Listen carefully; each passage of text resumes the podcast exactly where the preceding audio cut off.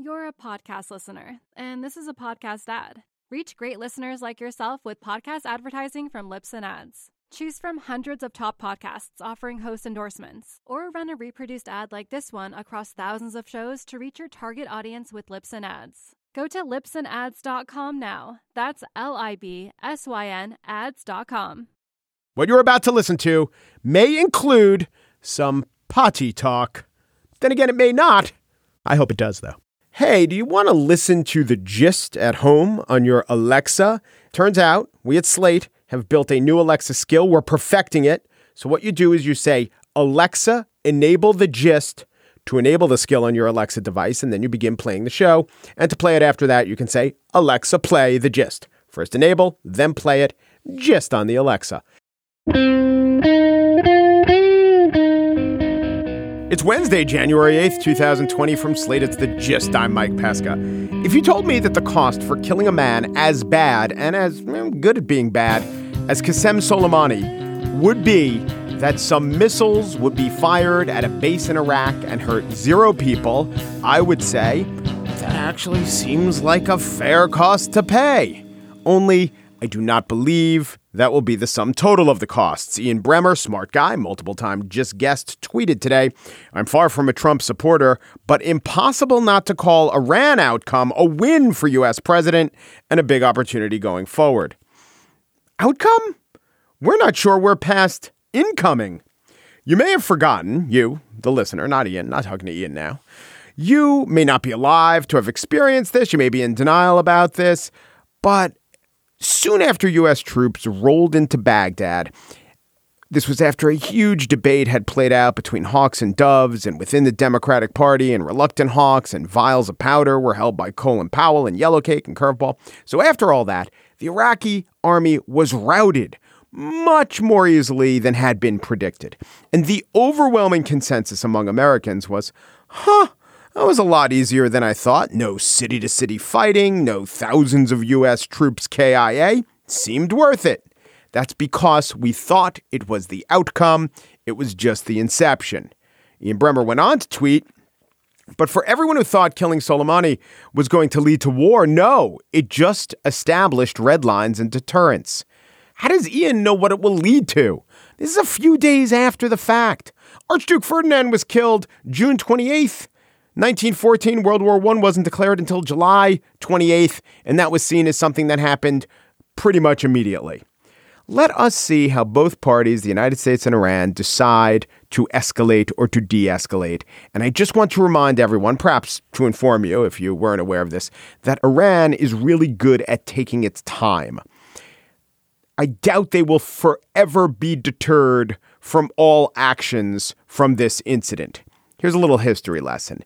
10 years ago, it was actually literally 10 years ago this Saturday, an Iranian physics professor, Masoud Alimohammadi, was killed with a sticky bomb outside his home. So Iran vowed revenge. Here now is Dr. Matthew Levitt, director of the Stein Program on Counterterrorism and Intelligence at the Washington Institute for Near East Policy. I hope to have him on the gist soon. Here he was testifying before Congress a couple years ago on how long Iran waited to take revenge also, please note the specific military unit involved. As they're arguing with each other in January 2010, someone assassinates Professor Mohammadi in Tehran with a sticky bomb. Professor Mohammadi was a particularly important person in Iran's uh, nuclear program. And at that point, Iran decides that two things will happen. The one is that the Quds Force will create a new unit, Quds Force Unit 400, specifically to target Western diplomats abroad and also targets uh, reflecting uh, Israel. That is to say, Jewish targets, for example, the plot in Baku targeting two Jewish rabbis in a Jewish school. And the second is that Hezbollah would get its act together, would re energize itself, rejuvenate the Islamic Jihad organization, recruit people with foreign passports who could travel abroad, and begin to target Israeli tourists worldwide. It did happen. It happened almost two years after. Hezbollah and Iran, which are all but indistinguishable for the purposes that we're talking about, noted that a plane from Tel Aviv had landed in Bulgaria on the way from the airport to the hotel, that the bus carrying the passengers was bombed. Those passengers, 42 Israelis, mostly teens. The bomb killed the bus driver and five Israelis and injured 32 Israelis. That is just part of the tit for tat. There were many other missions. And that was one of the earliest missions, and it happened more than two years after the initial incident. For over 30 years, Iran has largely stayed away from targeting, specifically targeting American civilians. And I think it's reasonable to worry that they could start now. I am extremely confident in saying this isn't over. We've not concluded, we've commenced. I can't, I just can't see it ending with an airstrike that creates rubble but no deaths. The Iranians have dubbed that airstrike that rubble. They dubbed it Operation Martyr Soleimani.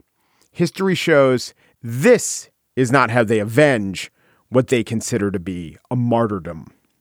On the show today, I spiel about one reporter who has stood up to Trump before. He's now standing up with his chest thrust out just a little bit too much. But first, I got a lot of questions, not even about Iran. Well, I've got one question what next with Iran? But lots of questions that I have are about a guy who doesn't question anything about a war with Iran. He likes it, but he has also said he's willing to take questions from the Senate. He's John Bolton. He says he will talk, but will Mitch McConnell let him? Might Adam Schiff ask instead? And if he does, what does he have to say? Does he even want to say it? Does McConnell know that he knows? And does he know that McConnell knows that he knows? And therefore, Will he or won't he allow damaging testimony? Or will he or won't he allow irrelevant testimony? See how this all gets complicated with all these questions? Slate's Jim Newell drops by to provide some answers, or at least to entertain the questions in an entertaining way.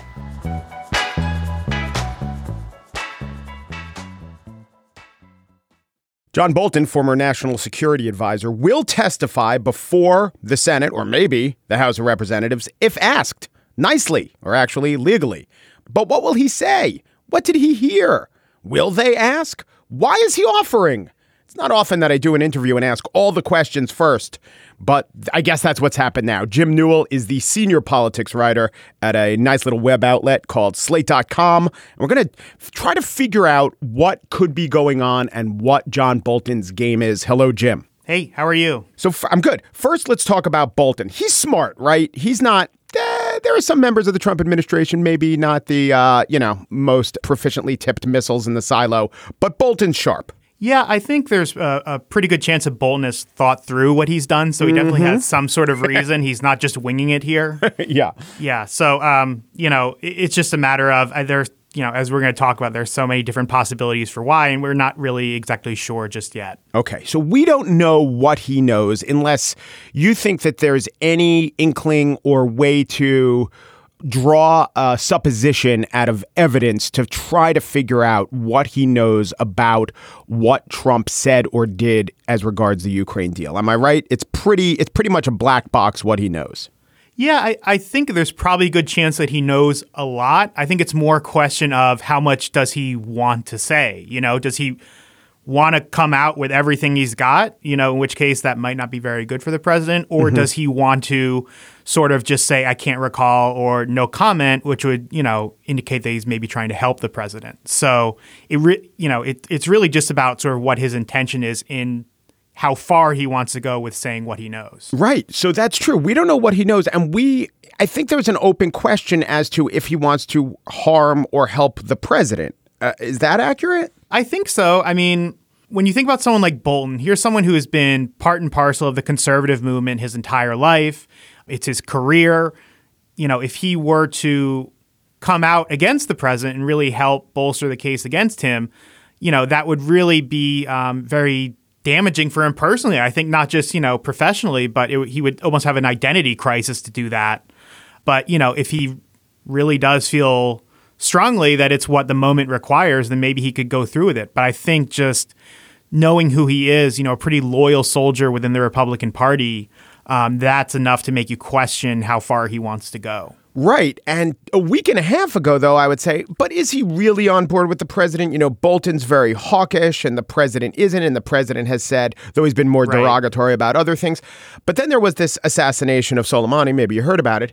And then I was thinking, okay, so is this um, in, perhaps could this serve as a message to Bolton? I mean, this is pretty much Bolton's biggest biggest wish in the Middle East, and he got what he wanted. So is this Trump? offering him uh, an olive branch by way of a missile attack? Or might this now free Bolton? Might he say, you know, this is what I wanted, got what I wanted? There's nothing really uh, for me to do except uh, cut the president's knees out from under him because I don't like what I saw. Yeah, I mean, it sounds kind of like conspiratorial when you think it, but it's like impossible not to think about. I mean, yeah. he does like the one geopolitical thing that John Bolton, you know, has like fought his entire career for, you know, really going after and launching kinetic action against Iran. And then a week later he's saying he's he's willing to testify. I mean, it would really I mean, it's, it's just very hard not to not to try to put those two dots together. But again, we you know we don't actually know. Do you think Mitch McConnell knows what he's going to say? I, I'm not sure that Mitch McConnell does. I don't know. Um, you know, I'm not sure what kind of heads up he was given or not. I, you know, Mitch McConnell might know that it's unlikely that Republicans will call Bolton just because of the way they've laid out this process. Mm-hmm. So maybe um, Bolton can read the numbers too, and maybe he thought that too. Maybe he'll say, "I'm prepared to testify," just as a way of legally covering himself, knowing that there's a very slim chance of it happening. But I don't I don't think that Mitch McConnell knows exactly what John Bolton might say. And what conclusions might we draw from the fact that he waited for a legal process in terms of a, a subpoena for his aide to play out uh, in the courts. What what does that mean? I, there are some people saying if John Bolton wants to testify, he can testify. And obviously, by saying, well, there's a subpoena and I can't testify, that means John Bolton doesn't want to testify. But then again, that was uh, proved not to be true when there ceased to be a subpoena. He said, okay, now I'll testify. Yeah, it may have just been that he didn't want to do it before the House Democrats and, and the investigation they were running. And he may have waited until you know a little bit friend- friendlier terrain and maybe what he viewed as like a more neutral terrain waiting until yeah. it got to the senate to see if he's available. But also there's the question you know if he's saying right now legally i've decided that if i'm subpoenaed i have to come in and talk the house could subpoena him right now and try to get him to talk. And then it would be very interesting to see you know if they tried to jury rig some kind of legal justification for why he can talk in the senate but not in the house. Yeah. But it doesn't seem that the house is going to go down that path. I was in the Capitol the other day, and Adam Schiff, you know, he told a bunch of us that, yeah, we, we're not going to rule anything out, but you know, he it's probably comes down to the Senate now, and, and the focus should be on getting him to to testify there. Sorry to shift this game theory, but let's talk about why Schiff would say that. Obviously, if he said, okay, we'll have him talk in the House, that will take off any pressure in the Senate. So he wants to put maximum pressure on the Senate. But if what he really wants, and I think he does, is to have all the facts come out, and if he also believes that Bolton has damaging facts to lay out there, why wouldn't Schiff want him to testify in front of the House if that's the only way to get him to testify? You know, I, I just think it may be a, a, timeline thing. I think the House really wants to bear down the pressure on, you know, Susan Collins and Cory Gardner and a lot of these senators who could vote for witnesses. I don't think they want to muddy the process more and have it come back to the House and then that would just sort of confuse everything. I mean, I'm not I'm not entirely sure, you know, yeah. why why they're so resolute. But I think it's just about not trying to muddy the waters at this point. Okay, so I've only had questions, but I have, I think, uh, made a conclusion based on what you said. That indicates to me that Adam Schiff does not believe that John Bolton is the smoking gun. Because if he was the smoking gun, he wouldn't Schiff wouldn't care about timelines and timing and muddying waters. There, the, he would blow the mud out of the water if he were the smoking gun. So it says to me that Schiff at least suspects, if a timeline is more important than Bolton's testimony, that Schiff at least suspects that Bolton's testimony won't end this whole thing right there. I mean, that could be right. Or it could be something where, yeah, you have Bolton, you know, if he testified in the House, and then that just leads you to want to, um, add more witnesses in the House, and the House process just keeps going on for a while, and then that gives Senate Republicans more time to think about why it you know doesn't necessarily really matter. On the other hand, you could have a Senate trial where you're hearing the same facts you've heard before, and people's impressions of, of whether that's impeachable or not are already baked in. But if you had some sort of bombshell come out during the Senate trial, I mean, maybe that could, you know, in the moment make it a little more difficult for for Senate Republicans. Right. So before this interview, uh, we were texting back and forth, and I was throwing out some hypotheticals. One, Bolton has nothing substantive to add, but was committed to going through a p- process of following a subpoena just because the guy loved the law. Nah, that seems unlikely. No. Or two, he has nothing to add and really didn't want to be bothered, but now he figures, oh, it's just not worth fighting. I don't know about that. How about this? He does have something to add. And he really does want to damage the president, but doesn't want to seem, didn't want to seem too eager to do so. Could that be true? It could be true. Uh-huh. I mean, again, it doesn't, it doesn't it doesn't match with our timeline about uh, Iran. You know, him the president doing what Bolton wanted on Iran, and then suddenly just a week later, you know, really wanting to come out and and take down the president. But yeah. I don't. It could be. It could be. But um, I think he does have. I think it's likely he does have something damaging on the president. We just don't know how willing he is to say it. Yeah, so maybe this was possibility four. He does have something to add, something substantive, or you said damaging to add, but he figures because of politics, McConnell will never call him. So this is an escape route where he looks good and he could blame someone else for not being heard. Yeah, I think that is pretty likely. Huh. And here's the last one. This is the triple reverse bank shot.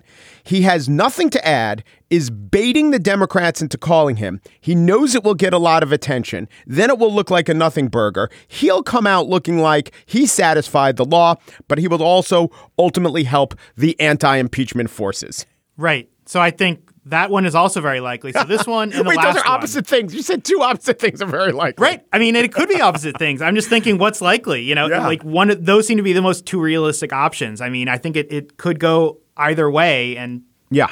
can I add my my one last theory? Yeah, that, yeah. Okay, it's sort of a variation of the last one, but. John Bolton has a book coming out and he wants to oh, keep himself in the news enough, so he'll offer something in the trial that's pretty juicy, though maybe not juicy enough to take Trump down, which will get him a lot of attention, a lot more hype for his book. How about that? Huh. Is there is this like a long con podcast ploy? Is that what's going on? He wants Yeah, to yeah. he wants to flip the book into a 12-part podcast? I think so. I think he might be gunning for your job, actually. If So- he really just wanted attention, couldn't he and Omarosa do, you know, a theater tour or something like this? That's true, but I mean, you can't really beat the attention of like a new witness in a, an impeachment trial. I mean, that's really good stuff there. That is So, that's gold. yeah. Can't Maybe he'll that. just you know get up there and he'll just tease out something else that you'll have to read later when his book comes out. Yeah, maybe he'll be like uh, Joe Biden and give out a web address that's actually like a text number and not understand what's going on. Right, right. Last question is, and this is a legit question that I'm sure you've been asked. So, what's the likelihood that I think it's four Republicans have to uh, break ranks and get him to testify, assuming that no Democrats, uh, like uh, say from West Virginia, also break ranks and you know give a vote to McConnell? Yeah, I think that you'll have Democrats pretty unified when Mm-hmm. they do have this vote mid trial to to try and compel not just Bolton but a couple of other figures who they've been trying to get. Whether you can get four Republicans to join them, I think that the way the trial is structured, and I think McConnell did this intentionally, you'll hear all the opening arguments. You'll have the first rounds of questions from senators to the impeachment managers and the defense. And then I think Republican leadership will say, okay, I think we've heard enough. We don't really need to hear anymore. We've gone through exactly what the House gave us, and we don't think it's enough. So we don't really need to call any more witnesses. Democrats are just trying to drag this out indefinitely. Yeah. And I think that will be an argument that maybe helps him uh, keep from losing four Republicans. When's this going to happen? When is what the impeachment trial going to Yeah, happen? yeah. Who knows? um, I I think Nancy Pelosi once she sees the the impeachment rules in in plain text that McConnell has. You know he, that he has the votes for. I think she'll transmit the articles then, and that could be by the end of this week. And Uh-huh. then, you know, within the next couple of weeks, the trial could get started. Oh my God! So there's pretty much no chance that it's that the senators who are vying for the votes of Iowans will be able to uh, leave and you know hit the hustings in Des Moines. Yeah. Yeah, well, it depends on how much money you have. Like Bernie has a lot of campaign money, so apparently he's thinking about chartering flights so he can go back and do events at night and then fly back to DC. So that may not work so well for you know Michael Bennet or someone with uh, fewer resources. This is actually a transportation issue. This is what we're talking about. Yeah, it's a transportation issue. Yeah, I mean you can't do stuff during the day, but like yeah, but- That's where what it comes down to. It's have you given enough money to charter a flight? right, right. I know maybe Bernie will be nice and take his competitors with him. We'll see. Oh yeah, but then they'd have to declare uh, uh, the fair value and pay back the Sanders campaign. That could get dicey. Right. Yeah. Jim Newell is the senior politics writer at Slate. This is one of those interviews where no questions were answered, but I think much was gained just in the asking. Thank you, Jim. Thank you. I hope we confused everyone more. I no, I mean, yeah, that wasn't our goal, but I think I think we did strike a couple of these possibilities off the table, and those will Yeah. probably be the actual answers in the end. Thank you, Jim. Thank you.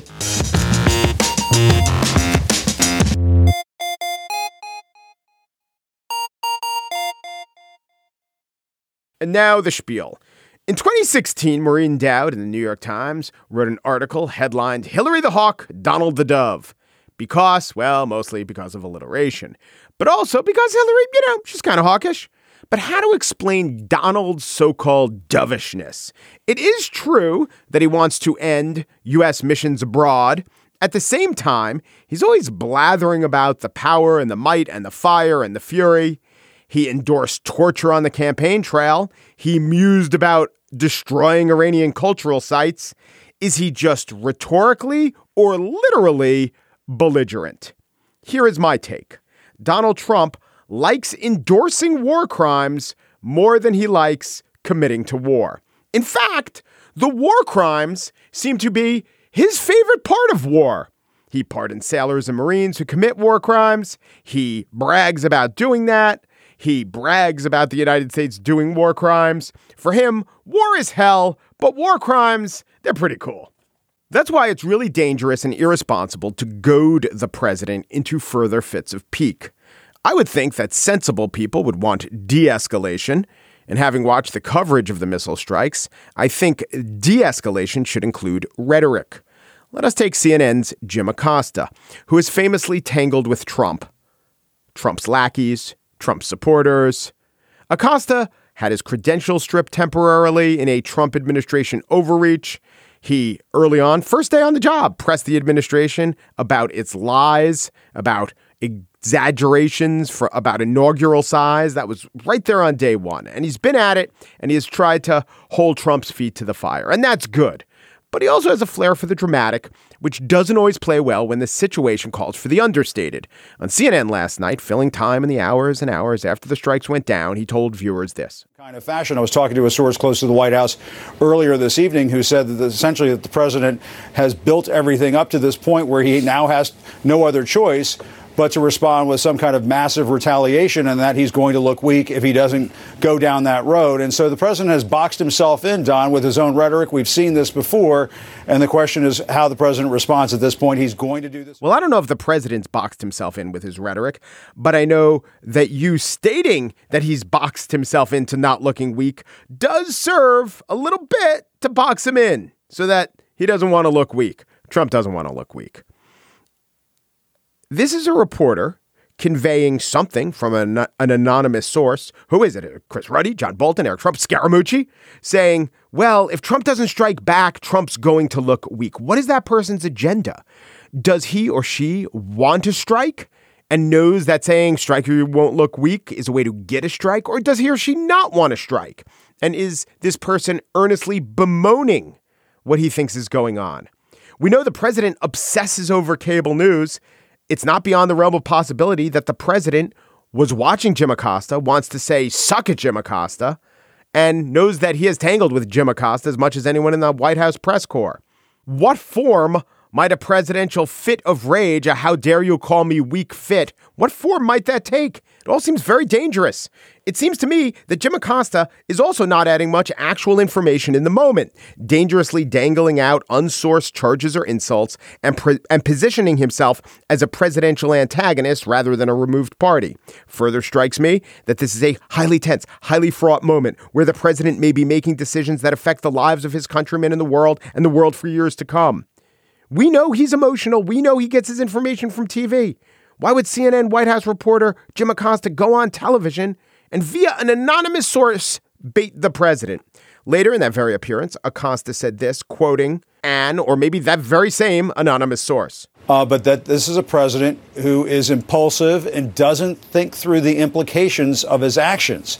Now, that may work okay for the president when he is looking for a short term political fix on the border, uh, when it comes to brinkmanship with China on trade and so on. Uh, but this is a very different situation. I mean, people are saying tonight, well, maybe the Iranians intentionally meant to, you know, hit areas away from these soldiers. My goodness, what if the Iranians uh, had, had not done that and actually taken out a lot of U.S. troops tonight. Th- this could have been a, a massive catastrophe of proportions that we just can't fully appreciate. And so this was this was a dangerous night at the casino for President Trump. Okay, I agree with Acosta on a lot of that. But this is not the proper tone for a White House correspondent. It's not egregious or even inaccurate analysis, but it is analysis. It's not reporting.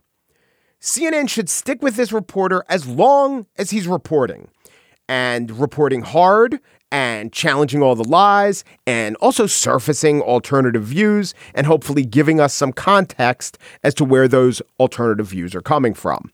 But you have to be careful in giving the mic and the imprimatur of a company to him at this precise moment, to a guy who seems to get kind of a thrill at tangling with Trump, who has written a book about it, who has this to say about Trump. It was a it was an illuminating moment because it said to me that you know here's a, here's a guy who can't really take the heat, can't take the coverage, and so that is part of the reason why we saw the rhetoric escalate throughout the campaign, and I think it's why we've seen the rhetoric uh, escalate as he's been president because to to a large extent, and I you know I don't take any joy in saying this, he cannot handle the scrutiny. Not untrue, but in this moment, this specific moment let's not be calling Trump scared, stupid, out of options, or weak, precisely because we all know he is not strong enough to handle that.